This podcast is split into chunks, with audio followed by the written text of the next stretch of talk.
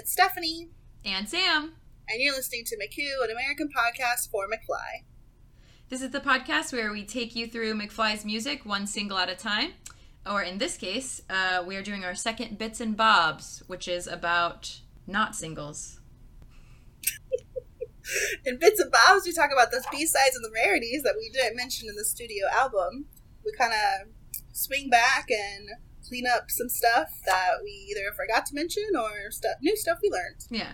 And talk about the B sides and rarities and all that good stuff that comes in the Wonderland album for this Yeah. episode. The Wonderland Bits and Bobs. I'm so excited to talk about them because I would like to know why why these are the Bits and Bobs and not the studio album. But anyway, I actually am really excited to talk about these too because I, if this if this was the studio album, I'd probably like Wonderland. that's what I'm saying.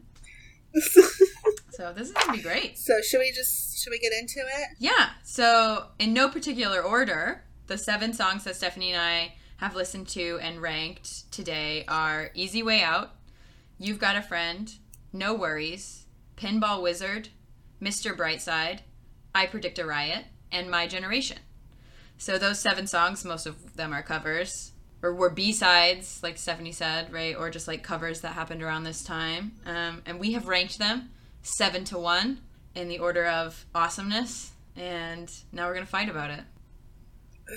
I don't know. Last time we did this, we kind of agreed on pretty much. Yeah, we were. We also hated on the Beatles a lot last time. Oh, actually, before we start the ranking, I'm glad that you said that because I do kind of want to compare these B sides, these bits and bobs, to Room on the Third Floor. Okay. Just because, or in Room on the Third Floor, they they covered what? They covered the Beatles, Fo- the Foundations, Queen, but now in this list, they're covering the Who, the Killers, and so I think that's just another way of McFly showing like showing off their new sound, right, or their new vibe, right. In the room on the third floor, they're like, check us out. We're like four young dudes, just like the Beatles. Yeah, here I am singing a song by Queen, and I'm singing songs by the Foundations. And now they're like, we're cool pop punk kids, and now we're gonna sing songs by The Who, and we're so edgy, so here's a Killers cover. I just think like right like this the artist that they covered in Room on the Third Floor compared to the artist that they're covering here in Wonderland. Interesting the way that it shifted, right? Like then they're now singing a lot more like pop rock and like just straight up rock songs, and and I guess what I like about that, like the, what I like about having McFly do so many covers, not only do I just like covers, but like these B sides that are covers are sort of McFly's opportunity to name their own comparable titles, right? Their own comparable music. You know, so instead of somebody being like, you know, oh, that McFly band, like, who do they sound like to you? Um, and you're like, okay, let me answer based on my opinion. And now McFly sort of gets like every album there get to be like, these are who we were thinking of when we made this new sound, right? Like they were thinking of the Beatles, so here's Room on the Third Floor. Now we're thinking about the Who. Here's Wonderland, and like Tom got super into that band called Jellyfish, right? And it's when they did Babies Coming Back for uh, Motion in the Ocean, which we'll talk about much later. But so it's kind of cool, like to like watch. It's almost like a works cited list for your album, right? Like Tom and Danny and Dougie and Harry get to be like, here are the bands that we were thinking about during this period of our lives. Here's the the artists that inspired our sound. So I just thought it was cool how it's changed from album to album. Yeah, I didn't really think of it like that, but now that you said that, it's really it's I like interesting. I'm into it. Which song are you the most or the least into? Speaking of number seven on our list of bits and bobs countdown, uh, number seven goes to my generation. Yes, it does. For sure. I knew you would say that. I'm so glad you said Is that. number seven? My generation is also number seven for me. I remember when I first heard these covers uh, back in the day. I was just I just wasn't into the my generation thing, and I um I never really cared much about the song. I always skipped it a lot, and even like the Who's version, I don't really give two shits about. Yeah, I'm with you. I thought that I liked this one more as a kid just because for some reason inexplicably I did one time put this song in a Johnny Depp fan fiction I wrote one Oh. time. Okay, And so I think you know it's got this like very obvious like 60s vibe. I'm talking about the original Who song here. Um It feels like it would totally belong in like a crybaby, like the crybaby movie, which is from the it's the 80s, but it's pretending to be a 60s sound. And so this song is from the actual 60s, but it sort of fits in with that like crybaby vibe. So maybe that's why I put it in a Johnny Depp fan fiction. I don't know. So I have a memory of I think thinking this song is cool, but I was listening to it the other day and I'm like, I don't like No. this. Like I don't really like the like stutter, you know, like my j- j- j- j- I'm like, get spit it out. So I actually, when I was listening to this, there's a video on YouTube that was like, "Here's the story behind my generation," and explains the stutter. So apparently, forget the guy that sings the song. I know it's the Who. What's his name? Oh, the main guy is called Roger Daltrey. Yeah. So Roger Daltrey apparently came into the studio not really knowing the lyrics, and which reminded me a lot of Danny. yeah, where have we heard that before? and like the like the stutter was because of that because he was trying to keep up as they were playing the song and they like he like stuttered with it right? Because he didn't know the lyrics. And the band and the producers were like that sounds really cool actually. Let's keep it. And so they did. Uh, one other thing was you know the line that's like why don't you all just f- f- fade away? Um, was supposed to be like a reference to like the f word. Why don't you all Mhm. just f- f- yeah. But yeah, so that's the reason behind the letter, which I thought was super interesting. It still didn't give me en- em- enough appreciation for the song to move it up top of the other ones, but Yeah. Yeah, I will say like this is my least favorite song on this list, not just because of McFly's cover, but just in general. Right? And I do think that I don't like this cover. I forgot that Roger Daltrey sings, the lead singer of The Who, sings in this cover, this McFly cover with them. But it's like not really a McFly cover. I even texted Stephanie, I was like, I can't find the McFly cover of this song on YouTube. What's happening? And it's because every time I would click on the audio, I would hear like not Tom, and I'd be like, "What's happening? Who who's this? This is clearly the original." And uh, it took me forever to like finally be like, "Oh, like their little baby voices are like in the talking about my generation like refrain, and that's it, Yeah. right?" So it's not really even a McFly cover. Like it's McFly. Like they, they call it McFly featuring Roger Daltrey, but it's like Roger Daltrey. really Roger Daltrey featuring McFly. Yeah. Which is the same criticism that I heard this week about uh, growing up with Mark Hoppus, right? That it's like Mark Hoppus featuring McFly. But that song is way better than this song. It's very true. Very true. Part of that is probably I'm just not a huge The Who fan, also. Mm-hmm. That's fair. Uh, yeah, I'm with you. Like this song, because I know that a lot of the McFly guys are big fans of Yeah. the Who, right? This song was probably a dream come oh, true Oh, for for them, sure. right? To record this song with Roger Daltrey, and so I'm really happy for them. But oh well, I hate it. Moving on! Number six. What did you have for number six? I have. I predict a riot. Me too! This is what happened last time that we did this. We are so in sync. Yeah, we can come back to this. I predict a riot. The original song would be higher on my list, but as a McFly cover specifically, it doesn't do a lot for me. It's acoustic. Right, so the only McFly cover is acoustic, correct? Yes. Okay, because that's the only one I listened to, and I was like, I don't know if there's an actual like other. It's like stripped down, right? So I don't know if it's an actual other one, but yeah, it's fun to sing along to. Yeah. I just wasn't a huge fan of their rendition of it. Yeah. Had you heard this song before? McFly? Mm-hmm. No. Me neither. Had you heard the McFly version before yesterday? Yes. I have not. Oh no. Yeah, Okay. I once again sit among you. a fraud. Yeah, I don't think I'd ever heard this song. I'd heard of this song, and I knew that McFly covered it. But I think it was one of those songs we downloaded on LimeWire. yeah, like, and I thought that like you know like when we made the list of like the songs that we would be listening to, I wasn't like surprised to see I Predict a Riot. Right? I was like, oh yeah, I knew like somewhere in the back of my head that they'd covered this song, so the knowledge wasn't new. But somehow I don't think I've ever heard it. Uh-huh. like uh, as soon as I started listening to the acoustic version, I was like, none of this sounds familiar. And so I think I was getting it confused with their cover of the Beastie Boys, You Have to Fight for Your Right to Party.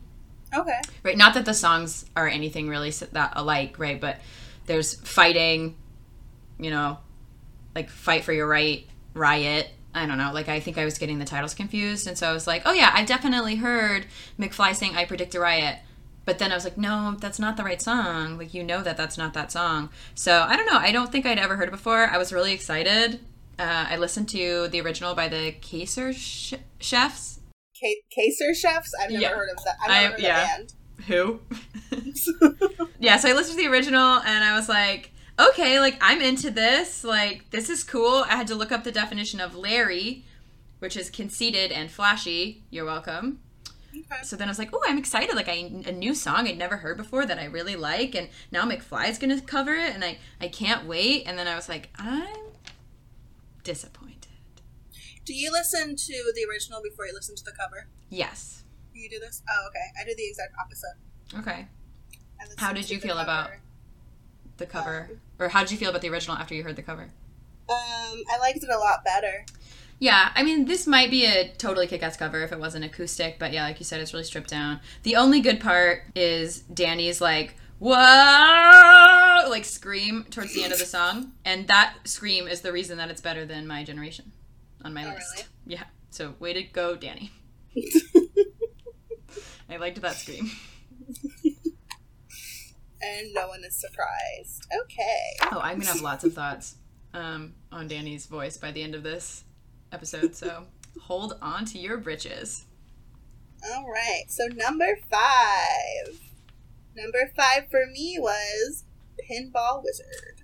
What? Stop cheating off my test. My number. Five. We're gonna be like this. The students in school get called to wait after class because our test scores are the same. Um, mine's also answers. Pinball Wizard. Um, I also want to let you guys know we do not go over these lists before we get on this podcast. It's Um, true. Pinball Wizard. Okay, I have a lot of thoughts on Pinball Wizard, and I want you to go first. Okay, so Pinball Wizard has um it's also a The Who song. So I mentioned earlier I'm not a big fan of The Who, but I love this song. I don't know why it is. Because it's about a boy who plays pinball machines. And it's just, like, I love it so much.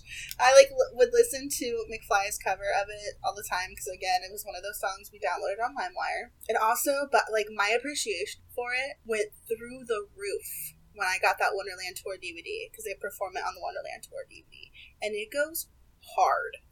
Okay, it is like I literally started moshing in my basement when they were performing by myself. That's amazing. like here's a critique of mine I have like learned as listening to the McFly covers or whatever. Their covers of songs sound the same as the song. I think in a lot of them, yeah. Yeah, I think to me, when you're covering a song, I feel like you should bring your own style to it rather Totally. than just covering a song. I'm not saying that like their cover's awful, like it's not. Like it's a really good cover, and I really enjoy the song. I really loved watching it on the tour DVD. Mm-hmm. But out of like all the covers on this, like on these B sides, whatever, the only cover that was different was I Predict Right, and that's just because it was acoustic. I bet you if they added the other like electric guitar, bass, whatever, Right. that it would sound exactly the same as the original. right. And that's my only critique when McFly cover things. Yeah, I actually would disagree with you with You've Got a Friend when we get there on our list. But for now, let's stick to Pinball Wizard. Okay. You you have a memory of liking better than I do, I think. Like, you're like, I loved it when I was a kid. And I was listening to it this go around for the podcast, and I was like, huh. I was like, I like this better than I remember liking this. like, I always skip it when it comes on my, like, McFly playlist. And I was like, next, goodbye. But I had a great time. I think I'm like you, where I don't I don't really love the Who as much as I love other bands. I think I like them a little bit more than the Beatles. Sorry guys. I don't love them as much as other songs that are frequently cited as McFly influences. And I didn't start listening to the Who until McFly. Um, and I didn't really like them when I was younger, but I was like, maybe I need to revisit that as I was listening to Pinball Wizard. I was like, maybe maybe I would actually like them way more now that I'm older than I thought that I did when I was like 12. But the original is basically the same as McFly's version, right? It's way better than their Beatles covers, though. which we did not like in Room on the Third Floor. Uh, so sorry. yeah, and I but I was I was like I am really jamming. Like I usually skip this song, and I like here's the first of at least four more times that I will say this. I bet Danny's voice suits this song so well. So does Tom. Tom sounds amazing, but I think Danny sounds at his best when he is like full on rock and roller, right? Like he he and all of McFly have walked this line their entire career of being pop stars and rock stars, and I don't think I've literally ever heard a time where I thought Danny or Tom sounded bad, but I think Danny sounds best when he's rock star, not pop star, mm-hmm. right? And so like when like his like after Tom says how do you think he does it? And Danny's like, I don't know. Right? Like, I will never forget that. Like, that's, I remember that from like 10 years ago, 15 years ago when they covered this song.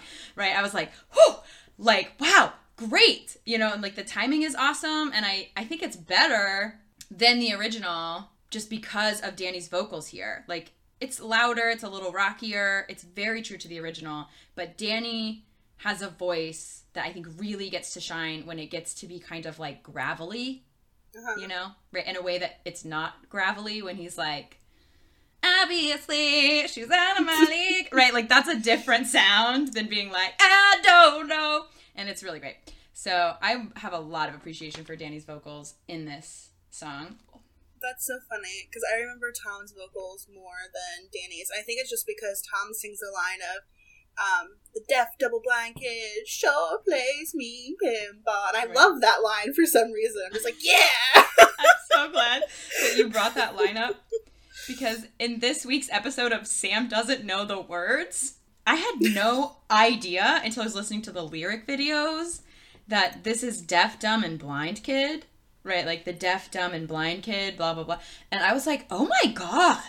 I was like, that's okay oh, like I, you know, I That's so like funny it. that you said that because I always sing it deaf, double blind kid. Yeah, it's deaf, dumb, and blind. I always sing it.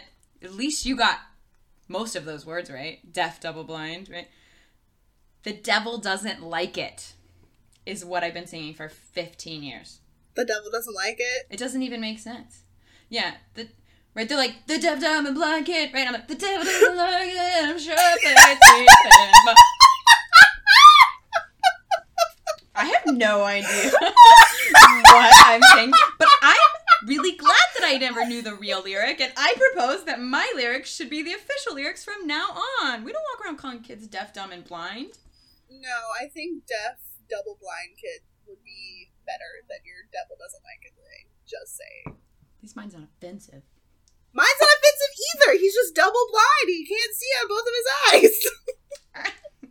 that sounds like when like like my mom used to say she was joking, I think, but she used to talk about like when she would wear glasses to school and people would be like, "You four-eyed, fish-eyed, cross-eyed fool." Right, that's what I think of when you say double blind. Is this like four-eyed, cross-eyed, fish-eyed? No, I just always like I thought they just wanted to. One, I think they just needed the extra beat in there when I like got older. I was like, oh, this is how music works. Um, so double blind, and then I was like, well, he can can't see out of both eyes, right? Instead of being just blind out of one. I get it. I get it. the point is, who knows what they're saying? It doesn't matter. The devil doesn't like.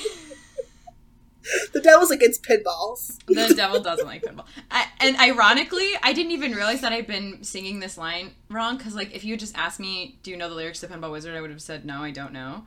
And so I listened to Pinball Wizard with the lyric video on, and I was like, "Whoa, the deaf, dumb, and blind kid! Like, I don't know how I feel about that." And then like two minutes later, when the song was over, I was like walking to the kitchen, and I was like, "The devil doesn't like it," and then I was like, "Oh my god, have I been singing that for 15 years?" Ugh, it's embarrassing, but that's so care. funny. But yeah, deaf and dumb is not a thing we say anymore. Everyone, yeah, just so know. you know. I, I like my lyric change better. I know. I like mine. I'm gonna keep singing it my way. All right. What's your number, number four? four? My number four is "You've Got a Friend." All right. Here's where we've switched. We've diverged. Oh no! What's your number four? Mine is Mr. Brightside. Okay. Okay. I would like to say, before we go any farther, that Mr. Brightside, if we were talking about the Killer's song and not McFly's cover, would be number two on this list. So, this is not me hating on Mr. Brightside at all. I love Mr. Brightside. But This is you hitting on Dougie Poynter. I get it. Okay, got it. I hate Moving Dougie. on. Now you know. I've been waiting for the time to tell you. No, I'm uh, no, just as a cover, I don't think it does it for me. Like like you're saying, it's just too close to the original for me without being the original. Like I think all that happens when I listen to McFly sing Mr. Brightside is that I wish I was listening to Mr. Brightside by the Killers. Like I So that's why it's number 4 for me, but the song is fantastic. Oh, yeah, I like Mr. Brightside. Is it your number 3? Um, no. I remember being in uh, middle school when Mr. Brightside came out, and all of our little goth emo kids in middle school thought we were so cool. Like, Oh yeah. This song is one of the most successful songs in the UK in the entire history of rock music. It's more successful in the UK than it was in the US, despite that the Killers are an American band. And so I looked this up. In 2010, it was UK's Song of the Decade. It came out in 03. And it it has spent 240 weeks in the top 100 uh, in the UK singles chart, and that's more than any other song. Right? It is like the song in the UK singles chart that has ever stayed on the charts this long. So like This is still in the charts. it's still in the charts. Yeah. like it's like still in the charts. It has like iTunes highest ranking. It's some other streaming platforms like most downloaded song of all time. Like this song is wowza, right? Like um especially I think it like it's also really popular here in the US. Mhm. You know, I can't even go to like karaoke night back when I was leaving my house and going to karaoke without hearing someone sing Mr. Brightside. But I think it's way more popular in the UK. So it makes sense that that McFly would cover it.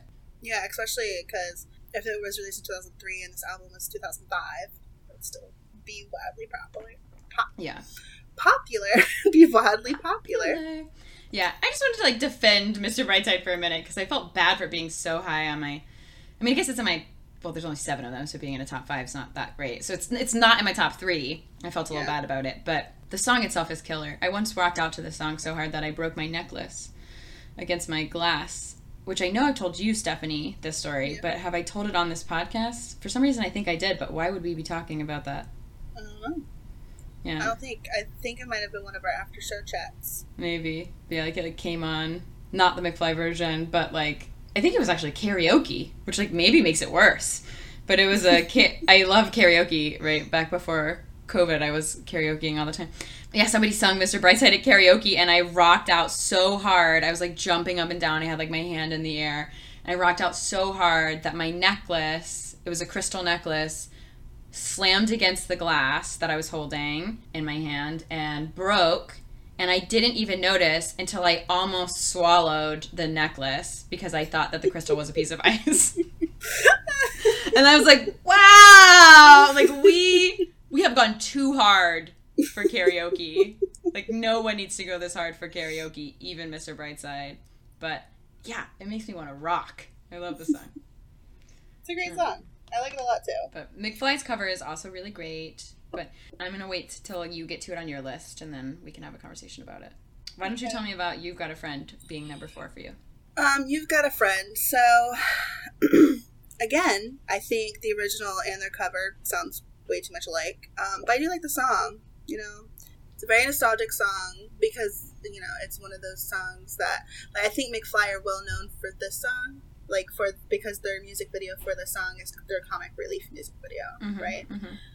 And I cry when I watch that video. Yeah. I think what does it for me is child choirs. If you're like singing a song and you bring a child choir into a freaking song, I'm just like, children. Yeah. Children singing, and yet you won't watch The Voice Kids UK.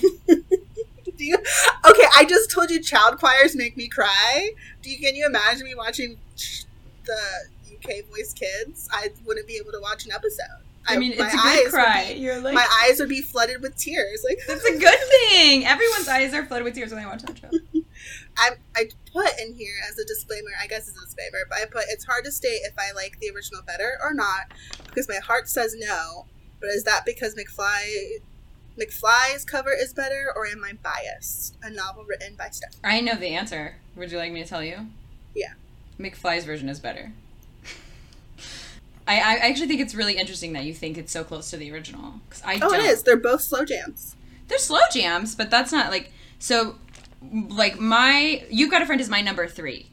Okay, so you've got so it's your number three. Yeah. Did you listen to the original by Carole King? First, before I listened to, I mean, I've heard you, McFly's version for 15 years, but yeah, Right. like in this per- particular like note taking session, I listened to Carole King and then I listened to to McFly's, and um, it's my number three. So I'm bringing it up now just because it's like a natural transition to Right. like your number four and my number three, and then we can talk about your number three. But it's my number three, and it beats Mr. Brightside because I like the Mr. Brightside song better than I like You've Got a Friend, but I like McFly's cover of this song a lot more than Mr. Brightside, their cover of Mr. Brightside. Um, or not a lot more. I mean, it's three and four. What's the difference, really? But so Carole King, it's a piano led song. McFly's acoustic with the guitar. So that's a different sound. And like I'm like you, you know, I'm like when I was listening to the Carole King version, I was like, you know, I think I like McFly's version better. Like maybe it just depends on what you hear first. Like I've been listening to McFly sing this song for like 15 years and I don't really listen to Carole King and but there are a lot of reasons why I've decided that McFly does this better. I think the guitar is better than the piano in this case. Like partially just give me a guitar any day. But the guitar is so much less abrasive than the piano. It feels a lot softer. Even though they're both slow jams, the guitar I think makes it feel a little bit more like soft. It feels in the background, right? Like you're in, you're playing a stringed instrument in the background, whereas like someone in the you know someone in the Carole King version is like na na na na, you know, and it's not so it's a little bit louder. But McFly's song is actually faster by 30 seconds. The Carole King's version is so long. When I was listening to it, I was like, when will this be over? Like, I can't. Why is it so long? And it's five minutes and 10 seconds of song. And then McFly's version is only four minutes and 30 seconds. So they've sped the song up, but it's not so fast that it's nothing but it's still a slow jam, like you said. So they've sped the song up and they've replaced it with a piano. So it moves faster, but it feels softer. That's so funny that you think guitars are softer than pianos. I think an acoustic guitar. I feel the exact opposite. like I don't think always, right? Like you got an electric guitar, guitar jamming, and then you've got like a soft piano in the background, right? Like one of those is going to be way harder, but but in this particular instance, like piano can get quite like da na na na, you know, and It can, but I don't think guitar- I don't think Carole King's piano did that. No, not as loud as I've ever heard a piano be, but it's louder than the way that like Tom and Danny are playing an acoustic guitar in this particular moment. Absolutely, a guitar can jam, but in this particular moment, they're strumming it very softly. Yeah, but there's also just their guitars. There's a bass guitar, and there's also drums in their version. Is there? I thought it was Yes. acoustic. No, there's there's drums in their version. I can't remember. Sorry, Harry. I watched the video, and Harry's definitely there in Uganda, like drumming, drumming along. Well, the version I listened to wasn't the version with the ch- that wasn't the version with the like child choir. What version did you listen to? Because that's the version they released. No, they they released it like the the music video version that you listen to has children singing the last part of the song. Like the children from the Ugandan school where they were. It has them singing their a chorus in it in like the middle. Yeah. Yeah. But McFly also released a version where it's just Tom and Danny. Oh, then we totally listened to two different things. So we really can't really compare these notes. Then who knows? Maybe there, that doesn't mean there could still totally be drums in this version, and I just don't remember. but I thought I was listening to acoustic version. Well, I was listening to the music video version, so really, this is a moot point. It is a moot point, but I will say that the version I listened to is way better than Carole King's. Also, the last thing I'm going to say, and then I'm going to stop, is first of all, it took me 100 years to realize that this was a cover. I'm not surprised. what what I and this is partially just be maybe because I've been listening to it by McFly for so long, but it was weird to listen to Carole King's version without with as just herself, right? Without multiple mm-hmm. vocalists. And even though I didn't listen to the version, which I know what you're talking about, but even though I didn't listen to the version with the kids choir, I think that the multiple vocalists, like Tom and Danny, and then like taking turns, but also when they sing together in the chorus, and Dougie is like doing the harmony thing that he does. And I think that the multiple vocalists in McFly's cover really gives it that extra like oomph that I that I think is another reason why I think it's better than Carole King is I think it really because of the song being called You've Got a Friend to hear multiple voices singing this song really brings that message of like friendship and togetherness alive to me in a way that I don't feel as connected to when it's just Carole King's voice alone, even though her voice is great. You know, like to hear multiple people be like, call my name out loud, you know, you've got a friend, etc., etc. So I'm a huge fan of McFly's cover of the song. I think that's all I have, except for that I have in all capital letters. I love Danny in this song. No one is surprised. Yeah, it's true. No one is surprised, but I'm always interested in like when it comes out hard, like w- like super hard, and like when it's just like, oh yeah, right. But his vocals just really shine, I think, in these covers. Also, there's a lot of nostalgia, but I love it when he's like, "Call my name out loud," yeah. so that was your number three. That was my number three. What was your number good. three? I was about to tell you my number two, but number three Mm. is "Easy Way Out." Okay, tell me about it. It's another third-party point of view song, Mhm. right? Because uh, I don't think they have too many of those. I'm like the only thing I can think of right now is the Ballad of Paul K. Oh yeah, like a lot of times they're singing like I or you. Yeah. Yeah, yeah. But yeah, it's Yeah. another third party point of view song. And uh, it's really easy to sing along to. And I just, I like it a lot. I like the beats, and I was like jamming around, jamming out to it when I was listening to it. I, I like that it's a song about a girl who's decided she doesn't want anything to do with this relationship anymore because it's not what she wants. Right. She's just like done, right? And just leaves. And they're like, "Bro, don't, don't do it. Don't call her." Don't call her. She don't wanna know. Yeah, I love this one too. I think it's so damn catchy. Um, it's actually that's your number three, right? You just said that. Yeah. It's my number two. So we're just we're going right along, except for Mr. Brightside, um, it rudely interrupting our perfect synchronized list. Um, so it's my number two. Yeah, it is. It's so damn catchy. The guitar work, right? The especially in the beginning with the like with him tonight. You know that's so cool. Yeah. I want to know because this is on. We mentioned this last week in our last episode. This is on the Japanese edition of the studio album, but it is not on the US or UK or I guess any other edition version of Wonderland. So why wasn't this on the studio album? Because it's better than all the Wonderland songs. I have no idea. I googled it when I when I was preparing for this podcast, and I googled it. I was like, "Why wasn't Easy Way Out on like the original studio version?" And no one could give me an answer. Yeah. So if you know, if you can remember, or if you're just like really good at guessing, um, let us know because I do. I I think this would maybe be. uh, This would definitely be my top five from Wonderland. Oh, for sure. Uh, and, you know, I would and- easily put this one and another one as my top five in Wonderland, and when I have such a difficult time right. Yeah. to like, do that. I don't really understand why the song didn't make the final cut for the whole studio album, but uh, yeah, it's great. I'm glad that it they released it on the the Japanese edition. I'm glad that it's like out in the world and we can hear it. It's really cool. The like oh the call and response, right? Like you Yeah. were saying, right, where it's like don't say that you wanna, you know, the overlapping voices in the chorus um, of like basically just everyone being like don't do it, um, are very it's very cool. I'm with you. Yeah. My number two. What's yours? my number two is No Worries. I knew Mr. Brightside would be your number one. Yeah. Uh, so, except for Mr. Brightside, we are in perfect sync. I will not ever stop talking about No Worries. So, you go first. We've got no worries in the world. Ba, ba, da, ba, ba, ba. I literally wrote the ba ba ba part goes hard.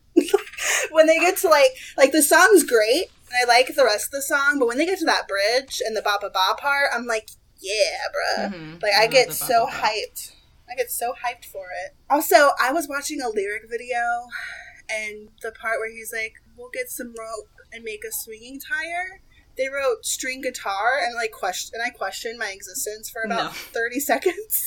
I never know the words, but I know the words to this song, and it is, in fact, Swinging Tire. I was like, what? Wait. So I listened. I listened to the songs twice, right? And so when I listened again, I didn't look at the lyrics. Like I was like, he's definitely singing "Swinging Tire." I know his accent gets kind of confusing for some people, but it's definitely "Swinging Tire." Yeah. How can you make a string guitar out of rope? Look, I'm not gonna judge because lyrics are hard, but as we know, the devil doesn't like it.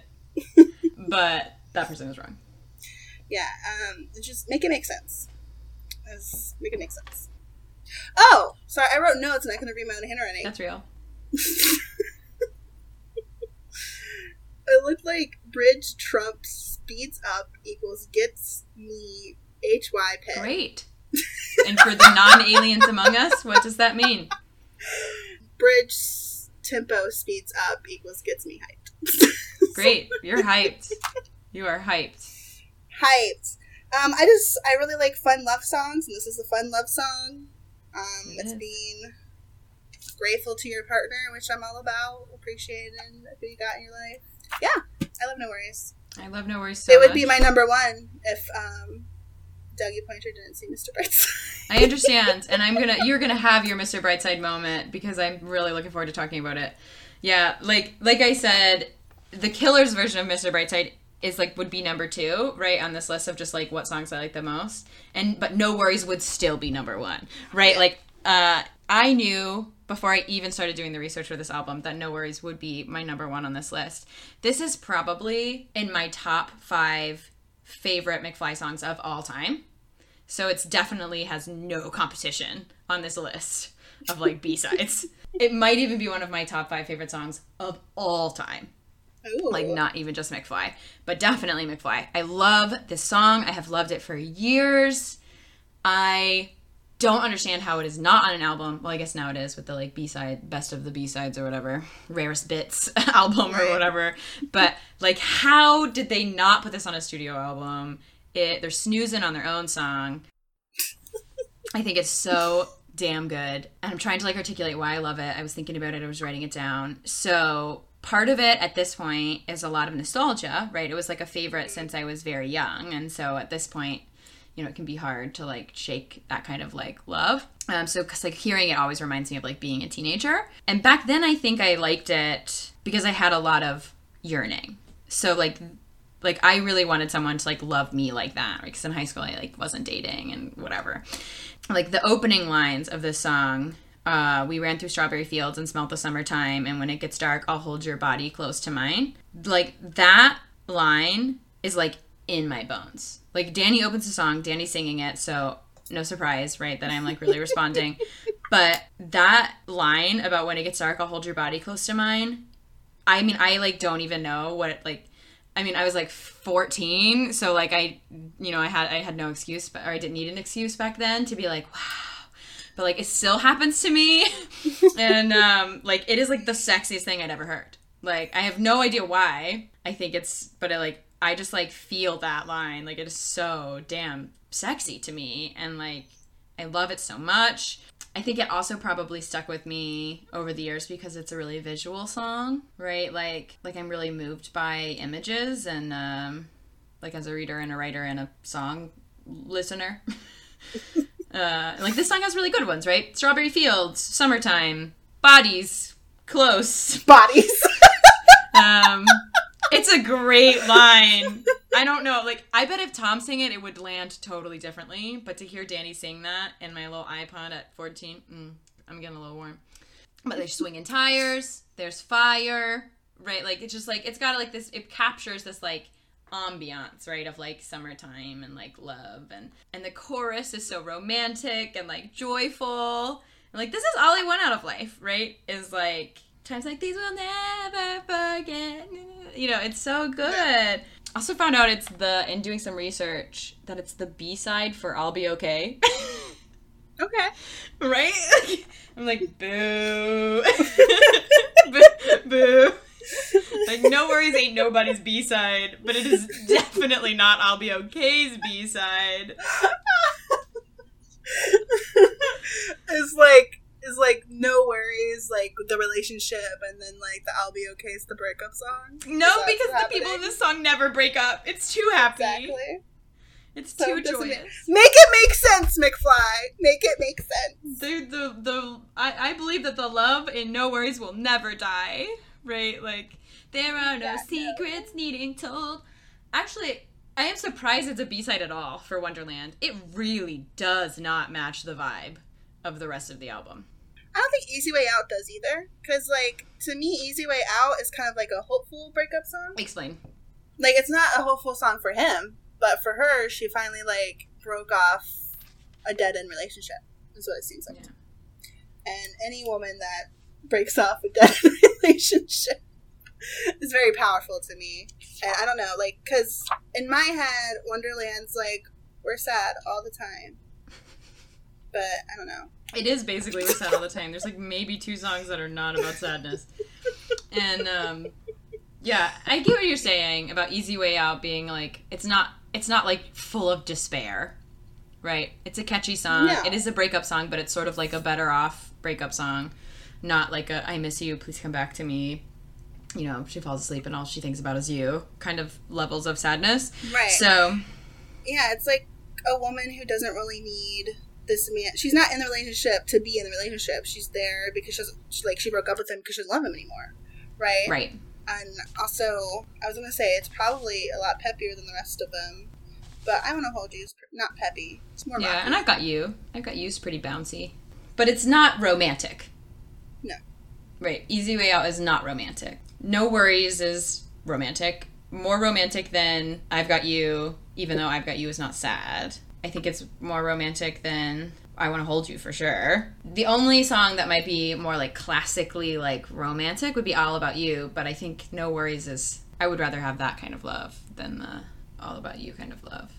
Nothing's wrong with the All About You kind of love, but but besides All About You, No Worries is the most romantic song on the album. Or if you include the B sides. So I mean it doesn't fit. I, I get it, maybe why and that might be why it's not on the album. But it would have fit Motion in the Ocean. And so like I said, snoozing on it, this should have been on Motion in the Ocean. It's been a while since I revisited Motion in the Ocean. The only Motion in the Ocean song that comes to my head is um, Please Please. There's a lot more. I know there's a lot more. That's It's no. actually just please, please, Yeah, ten it's- times. it's please, please over and over again. Different versions. This one's slow. That one's a little bit faster. Acoustic. One in which Lindsay Lohan actually sings the chorus. McFly featuring Lindsay Lohan. But we'll get more into that because I was about to say like that's how they advertise Just My Luck anyway. So we'll get more into that later. Yeah, we don't need to talk about that. We're talking about Just My Luck in, in a few short weeks. No worries, number two. No worries, no worries. You're number one. It fits. Yeah, I wanna I wanna say one more thing, which is that if you have not, you Stephanie and you listening at home, friends and fam, if you have not heard, I always expect you to say. I always expected you to say friends and countrymen. friends and countrymen, uh, and also my non-countrymen because I'm not from England yet. Um, you can't be from something. yet. You're always going to be from America, whether you move to England or not. for now. What I- what was I trying to say? I don't know. You said something about friends and fam. If you haven't listened to No Worries or something. That's not my voice. That's exactly Oh. how you sound like. I got it. Have you heard the acoustic version of No Worries? Have you seen that video where they're all wearing suspenders singing No Worries on the couch? On the couch? Yeah. Oh, it's so cute. Yeah, I was just gonna throw that out there. Like after I listened to No Worries, I then was like, ah ha ha, I will listen to this acoustic version. And the song is great no matter what. But the video is really cute, right? Like Dougie's just like sitting in the middle, like waiting for the chorus so he can be like ba ba da ba ba ba da. Danny looks great.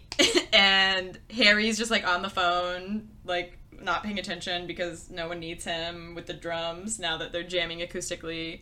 It's very it's very sweet. Dougie like jumps around on the couch a little while. It's great. So watch it if you haven't, or if it's been a few years. Have yourself a little treat for two and a half minutes and watch the acoustic version of No Worries. All right, you've waited long enough. My you're, dear friend. You're like you're like drumming this up. Like I'm gonna have some big revelation about Mr. Brightside, but that's not even true. It's my number one because it's literally the first song. As we've mentioned time and time again, we did not listen to these albums in order when we were children. We downloaded everything off LimeWire. Sometimes we downloaded Bill Clinton. I did not have sexual relations with that woman. Over and over again, which is super frustrating. Uh, that was always so disappointing when you press play. I'd be like, no, no, Bill Clinton.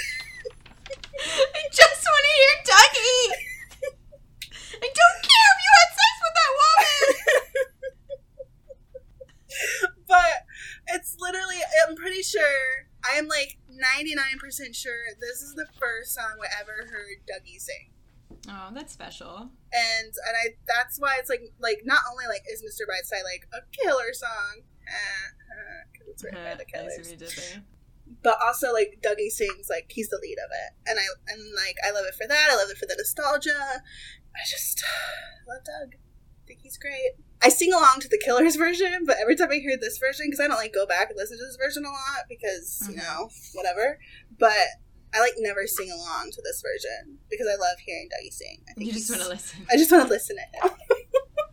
That's cute. I do love Doug's voice. It always feels special to hear him. Yeah, because like not like downing anything on Tom and Danny, but like you know they're the lead vocals. They like do their Mhm. thing, so it's really nice like to hear like there's like something that like gets in me that's like that's Dougie. Like I get so excited like a dog Yeah. when you say walk. Like I'm just like, Dougie, Doug? Your tail just starts wagging. So yeah, so that's why it's my number one. Not because like it's any like the song's not any better than the the other one. I also think I also think their version of Mr. Brightside like sound wise sounds similar to the Killers version, Totally. Which is my only complaint about McFly covers. Yeah. but whatever. But yeah, I really I'm like still it. saying they totally rocked. You've got a friend. They made it sound their own. They changed it up. They ditched the piano. We didn't listen to the same version. You need to listen to it.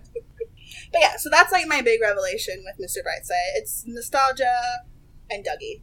Those are my two components for a number one song on Bits and Bobs. Yeah. Like, am I crying? Is it because of Dougie? You win. If I like had to choose between two different ones, and is Dougie singing on this one? This one wins.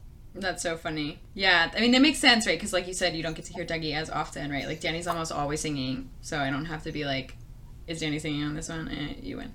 Yeah. Yeah, I like. I liked it. I'm glad that I'm glad it's your number one. Good for good for Doug. And He sounds great. I also really like. We'll get to this, I guess, because we'll get to like ignorance and silence is a scary sound and stuff. Yeah.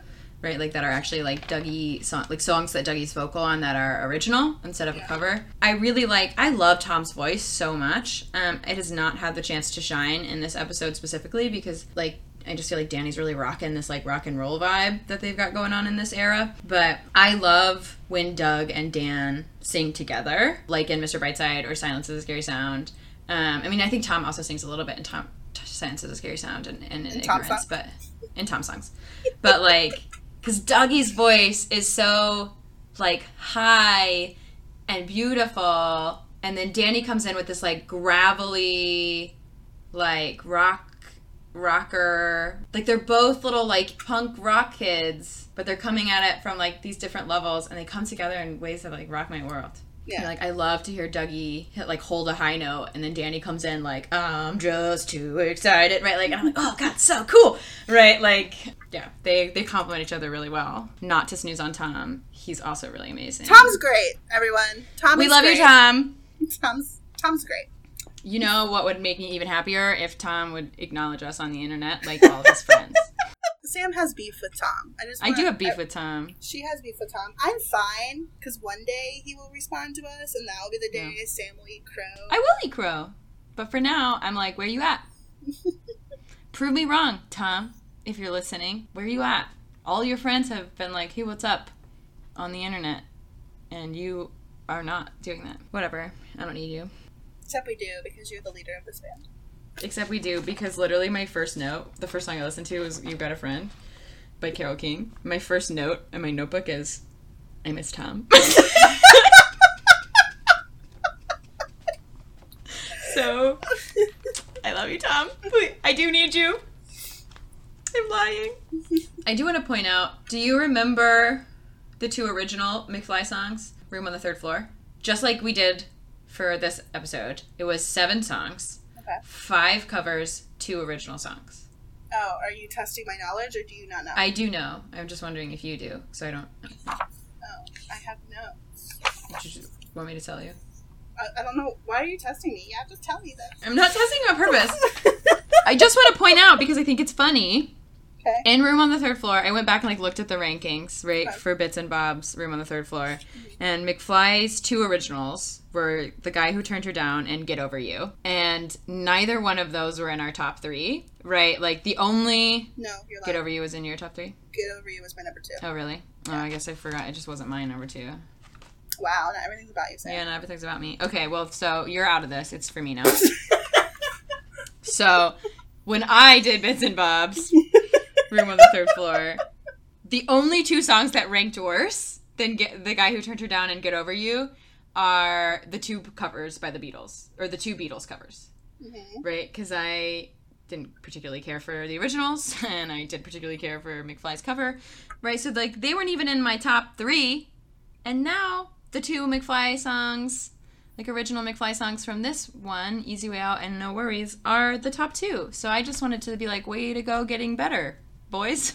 In Sam's opinion. In my opinion, because you were already great in Stephanie's. Yeah, because Get Over You was my number two, and The Guy Who Turned It Down was my number four. Someone's a hater. Yeah, well, that's still not your top three. Still not your top three. I'm just saying, Easy Way Out and No Worries are way better than Get Over You and Guy Who Turned Her Down. So I'm proud of them for improving. That's just your opinion. I am a No Worries stan. I will hear no criticism against No Worries. I'm a I'm a bridge bitch, I guess. That bridge really gets me. Yeah. Yeah, for No Worries specifically or just in general?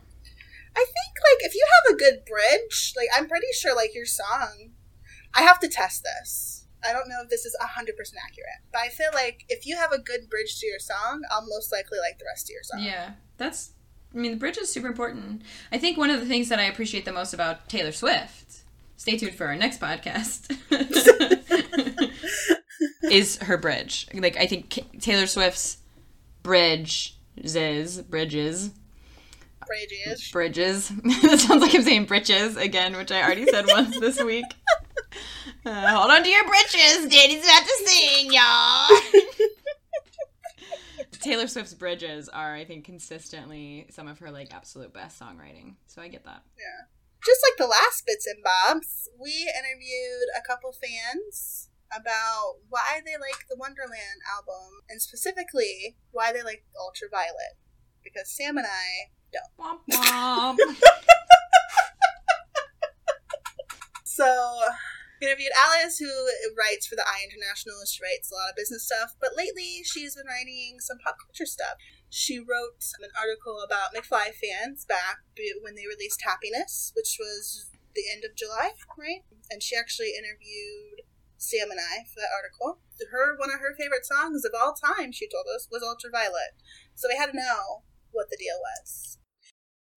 So, so this album we're talking about Wonderland, and we had a very, we had an experience with Wonderland. Wonderland's not my favorite album, as you can tell. Yeah, listen to- I've I, I've listened to several of the episodes. I haven't done uh, well. I've- I haven't heard. I haven't listened to "I Want to Hold You."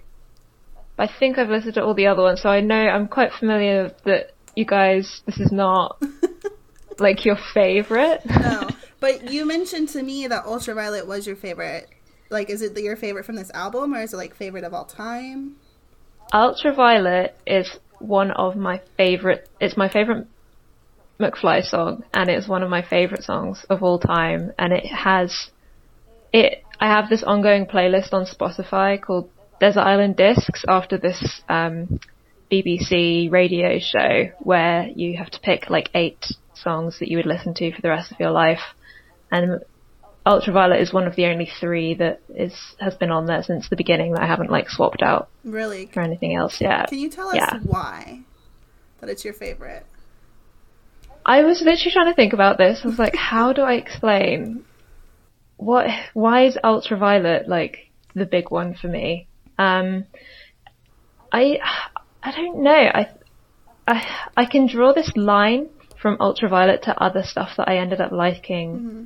later.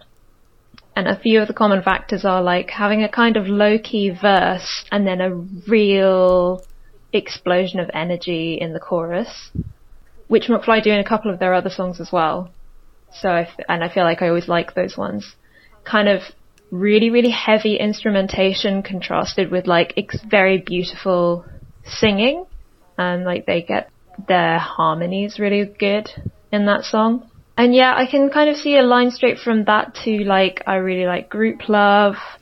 I got really into fun when like We Are Young mm-hmm. came out and I feel like there's a relationship between Ultraviolet and, and We Are Young somehow. And also I realized there's another song from the same year by Oasis called Lyla that is very similar to Ultraviolet. It's, I don't know, if there was something was going on in 2005 or whenever it was. Everyone was going through their emo phase. It's fine. Yeah, literally. Yeah, I can actually I can actually see the correlation between um, Ultraviolet and We Are Young because it's kind of it, like the sound is kind of similar, and I think it like tells a story. What does do you Yeah. know like um? So we kind of just like tried to guess this on the podcast, and I ultimately decided it's about a love affair between a married woman and a child, not a child. Wow. Whoa. I always want to call them boys because they're so little. But like a married woman and this like man, right? Do you think like what what do you think the story with is in Ultraviolet? If you had to like guess.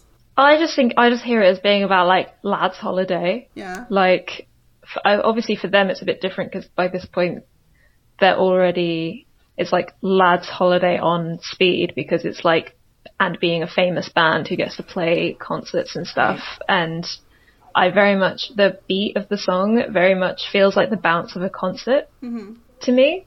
Um, and obviously the video is like a, just a concert montage. So I really strongly associate it with them like being on tour and how crazy that experience must have been for them. But then I also kind of have I this I have this image of like not that at all, but as if they were just like normal blokes going on holiday to like Malaga or Ibiza or something and staying in some sort of like slightly outdated resort. Kind of like the Spanish version of whatever hotel they stayed in for room on the third floor. Right. Like like a kind of dilapidated resort and like but then simultaneously like, and yeah it's like full of maybe like you say older women divorcees but they're actually and it's like there's a bit of a shit holiday but they're actually having a great time so there's like a story in my head somewhere that I don't know where that came from I can see it, right? They're like these summer girls, you know, and you can just sort of picture like kids in a candy shop, right? But it's teenagers with like just running around like all these beautiful Yeah. girls and women. first like holiday with your friends instead of with your family Yeah. That's so much peppier than I feel like I feel when I listen to it though. I'm like everyone here is so sad. But mm. you're right that it does have like a really bouncy beat. So I don't know why I'm like why is everyone bummed out all the time? Hormones. I guess it's the the slow chorus Yeah. or the slow verse. I, I would really, really, I don't know if they've ever done this in concert, but I would love to hear like just Tom on the piano do a slow version of this because I think it could really, really work as a like quite beautiful choral piece almost. Yeah. I've never heard Tom do it alone, but Danny sang it a couple different times on his Instagram lives acoustically. Uh, and it did like, you know, it slowed way down and it doesn't have, you know, there's no drums, there's no electric, anything. So I think it would be even more beautiful on the piano. But even acoustically, it, it sort of does like chill out a lot. Yeah. So you've been a McFly fan a really long time, right? Yeah, I would say since they kind of, since Five Colors came out, but it's really hard to tell when you're like, when you're that young, right? You just can't really remember what happened. Yeah. but then suddenly like my parents had bought me the album and then it was like my favorite thing Yeah. I want to ask, it might be hard to quantify, but it's basically the question that you asked others, right, when you were writing your article, which is um, what McFly means to you. i think something i tried to get at in the article that I ended up kind of just not quite getting it because it, it, it was so positive. But something I kind of added in at the end was how my experience with McFly has been holding on to liking them even though everyone is like making fun of it and doesn't think it's good music and mm-hmm. sort of the first experience that I had of that thing where people only like something for a short amount of time and then it's not really popular anymore and people kind of move on. And so I think that sort of speaks to my quite stubborn personality that I was like, no, I will not start listening to Muse. I, like McFly. and it's like could that continuing to be my thing for a long time. And like I said, I, I got into fun later. I got into Vampire Weekend. Those were kind of my others. But it was always like McFly being my thing. But then I did also have friends who liked them, so I quite strongly associate it with one of my best friends as well, who I've been to a couple of concerts with. But I think because, although it's not like America, because obviously they are well known, everyone knows who McFly is here. But the fact that it's not like a really, really popular thing to be a fan, fan of, it's not like Beyonce or something where it's just like, oh yeah, obviously everyone likes Beyonce. It means that when I have a friend who likes them, it's like very special because we kind of have a particular like connection through their music and talking about them and and also I think a thing that came up in the article as well for fans is like following them on Instagram and like enjoying their family lives and stuff and kind of being sort of vicariously really happy for them as though they are like friends as well. Right. They do sort of feel like my friends. yeah. Especially like watching on Instagram. Yeah. Yeah, because like uh, usually most celebrities are like, oh yeah, um, Harry Styles, and like you would never, I don't, I would never call Harry Styles just Harry.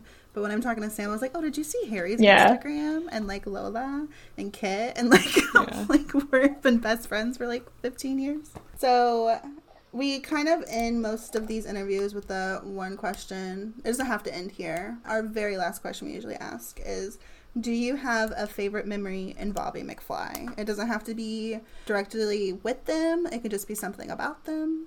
Uh, Probably, oh yeah, okay. So when I was, I think 11 or maybe like about to turn 11. Well, so the, I, I've seen McFly live a few times and the first ever time was in Hyde Park. They were late. They only played one song and then they left, but it was still great. So that's like up there, but my, my, my absolute best was the the first time I saw a proper concert when I saw them um, at Wembley, and this was Motion in the Ocean tour. This was Danny's debut of his curly hair. We had not seen the curly hair. He like jumped onto stage and everyone was like, "Who is that?" And it's like, "Oh my god, it's Danny." um, and so, but yeah, so I, you know, I was literally like ten. I wore this weird t-shirt I had that was like pink tie-dye and had a picture of a sort of 3D rendered bunny on it. I Don't know where that came from or where it is now. Um, and my dad took me, he took me straight from school, brought the change of clothes so I could get changed in the car up to London, went to Wembley, um, and saw McFly, sort of full concert for the first time in my life, and it was amazing. And then they did a they did their cover of Don't Stop Me Now and Brian May jumped on stage to play the guitar solo. And I didn't know who Brian May was, but my dad was like, oh, that's Brian May. That's really cool. Um, I love that. But I kind of love that more just because it's like me and my dad and he was really supportive of, you know, he, he didn't think McFly were uncool or anything just because he likes Pink Floyd or whatever. It, it was like, he really supported me having my own musical interests and letting me play McFly in the car and he kind of got into some of the songs as well and then he took me to pretty much all of the McFly concerts until I was like 16 or so and started okay, going on my own with friends. That's so sweet. He's the best. I like that. My dad would make fun of me Oh, like not not not meanly, but like in a like in a dad way. Yeah. Because when I was like six or so, I was in NSYNC, right? I'd be like, yeah, Justin Timberlake, Lance Bass, woohoo. and Dad'd be like, is that that NSYNC band? I'm like, Dad. NSYNC. when your dad also made fun of you with McFly, right? He did, like, not like, kind of. So when we first started getting into McFly, we I would play their songs right? And I guess every time my dad heard their songs, it was always a cover. And so he asked us one day, he's like, Do they play their own music? or is it just covers? um, but that's so sweet. Your dad taking you all this concert. And you got to see the curly hair Yeah. debut. I know. Ugh. Because literally, I think they played Friday and Saturday, and it was the start of the tour, and it was like, yeah, it was the Friday night, so it was a very big deal. Well, thanks, Alys, for talking with us about Wonderland and uh, McFly. It's always a pleasure talking to you. Yeah, you too. You too. I'm a, I'm a big Wonderland advocate. I think Motion in the Ocean is my favorite, but just because Ultraviolet is on Wonderland, it's got to get a special place in my heart as well. Next up, we have Tab, who Stephanie had the pleasure of speaking to without me, unfortunately. Tab is a 19 year old university student. Uh, she reached out to us because she has loved McFly since she was like her whole life, right? She was maybe like five when she decided that she loved them forever. So here's Tab.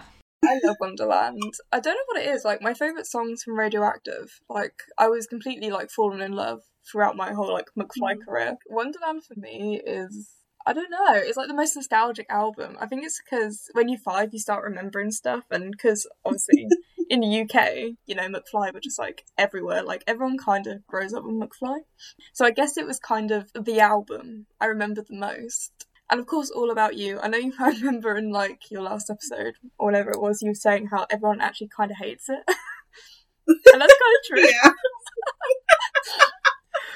But it's kind of like, because it's comic relief, and obviously, comic relief is like, I don't know, it's just life in the UK. Yeah, it's a big Hmm. deal over there, isn't it? Like, Yeah. I feel like every time Comic Relief comes around, because like my Instagram feed is full of like people from the UK, right? And they're like, Comic Relief, blah blah blah. Here's our red noises, noses, and I'm like, okay. yeah, to be honest, like looking back on it, it's kind of bizarre. Like to think like one day a year you just go into school with just like a red nose on, and it's like, yeah, this is cool, this is normal.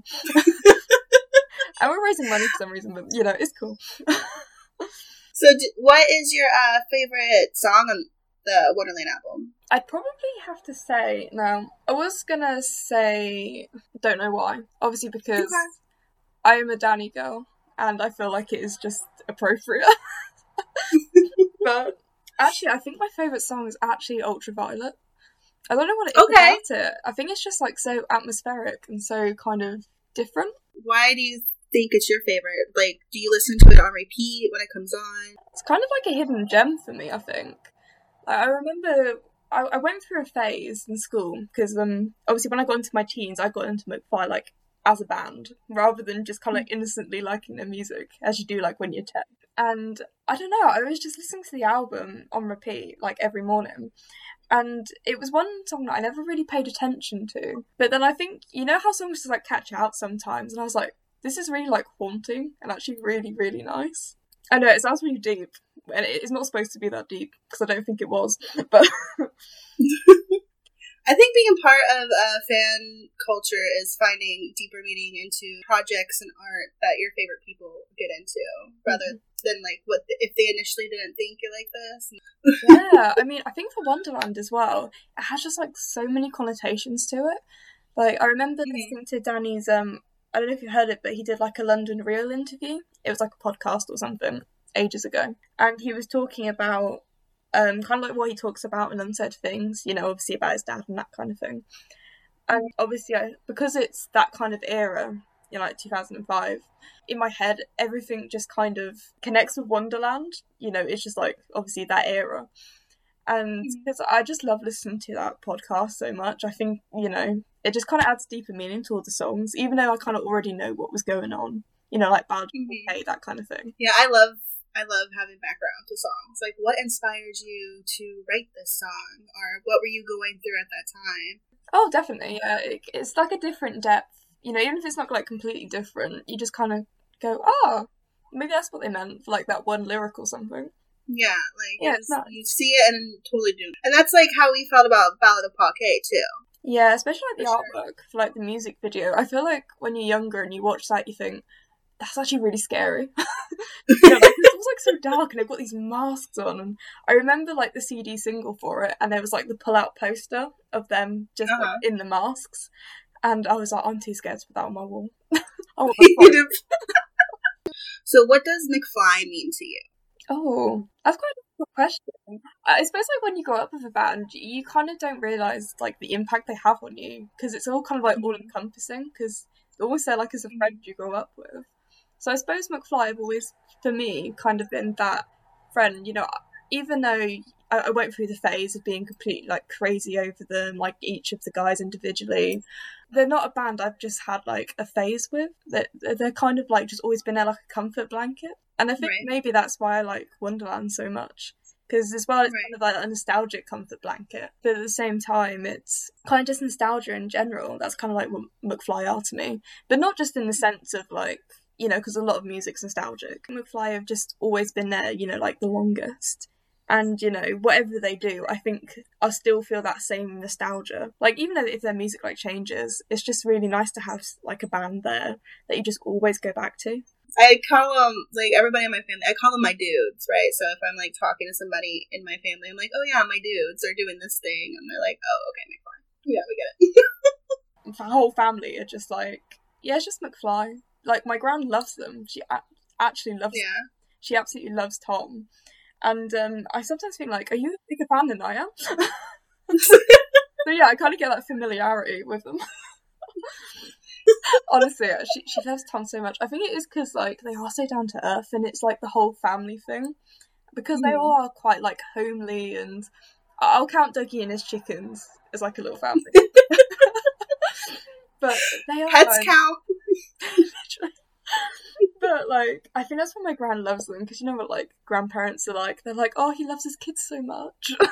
Right. you know, they're really invested in that kind of thing. Honestly, my my gran probably has watched his wedding speech more times than I have. Really? Yeah, she, probably. I can't tell if it's because she loves Tom or if it's just because it's a work of art, or just both. Probably both. yeah. One of the other questions we always seem to ask is it's probably one of my favorite questions is do you have a favorite memory involving McFly? It doesn't have to involve the members directly, it can just involve like something about them. anything like that. Ooh, okay. That's quite a hard one. I think because like you have so many like indirect memories of McFly, kind of growing up. Uh-huh. But for me, it's probably like we we kind of took the All About You seriously. It is quite strange for a song that I'd usually skip. You know, like when I'm with my gran, like I always listen to it, and you know we mm. kind of like, dance around the kitchen. I mean, she hasn't got kitchen tiles, but we we make. so for me, that's probably like my favorite McFly memory. I mean, as well, I always get like really nostalgic for the times, you know, like the above the noise kind of era. Even though it's probably not my uh-huh. favorite era, it's the time where I was then become like a teenager, actually really getting into the band. And there was just so many like interviews, you know, when you just go through the entire backlog on YouTube. Right. And so I kind of like love like the videos and like the memes from like that era as such. Mhm. Like I remember there was I got kind of wrote my friend into it as you do, and um, she she actually really liked Dougie, and there was um this one video I think it's when Harry like plays a prank on them all in like I think it might be Brazil, and um was it they kind of say brilliant Dowgie or something like that, and we said that for a solid like five years I think.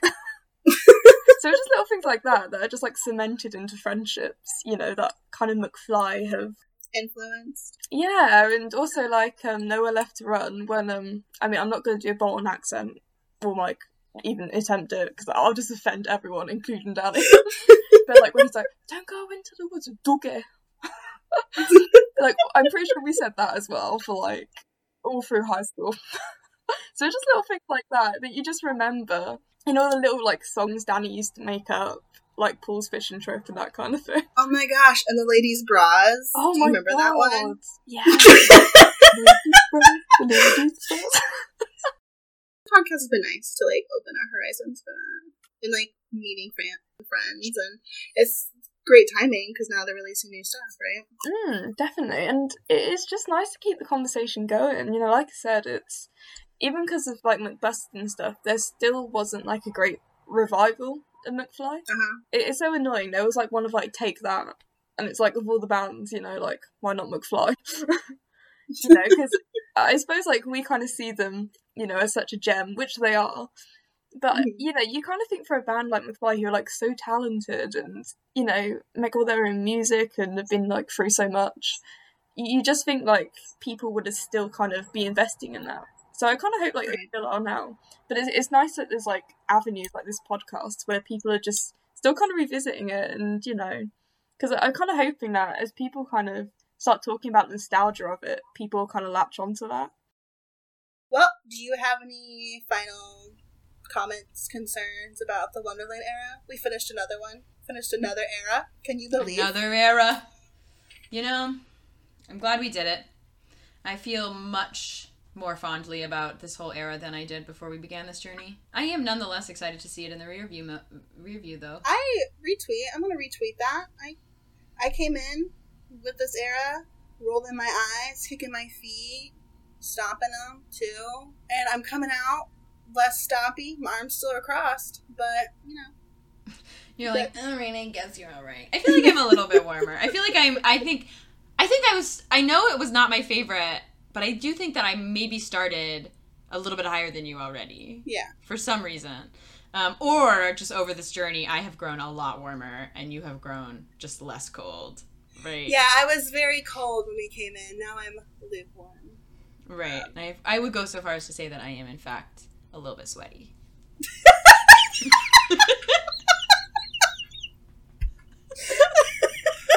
well, it's been one hot summer. Um,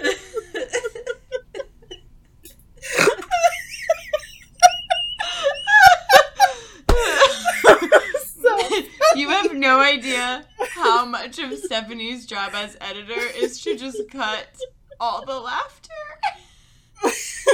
But before we go and say goodbye to Wonderland forever, I want to make an announcement that on October 3rd, Saturday, we're having a Just My Luck viewing party on Zoom. So you don't have to own the DVD, you don't have to stream it, you don't have to pirate it or anything like that. You all you can do is we'll send a link out on our all our socials on October 3rd and you'll just follow that link, sign in, you can turn your camera off and we encourage you to also turn your mics off and we'll just sit there and we'll share our screen and watch Just My Luck together. And Be a we'll great hang out in the chat room so we can all be typing like, "Oh my God, look at Harry. He has no right being that beautiful." And that is Saturday, October 3rd at 1 p.m. Central and 7 p.m. BST. What day is it? It's October 3rd. no one else will get it. He turned to me during math class and asked me what day it was, and I told him it's October 3rd. But um. But yeah, so we're looking forward to it, to see you there, and We'll talk about some more Wonderland songs then too, because that's all they've got by the time they make that movie. Plus the brand new one from 15 years ago called "Just My Luck." I forget sometimes. I'm like, oh yeah, we're in the past. Right, we, we're coming from the future. I'm starting to fall in love. It's getting too much. Not often that I slip up. it's just my luck. Okay. Yeah, yeah. McFly karaoke, everyone. We'll see you next time with Just My Luck. Thanks for listening. Bye.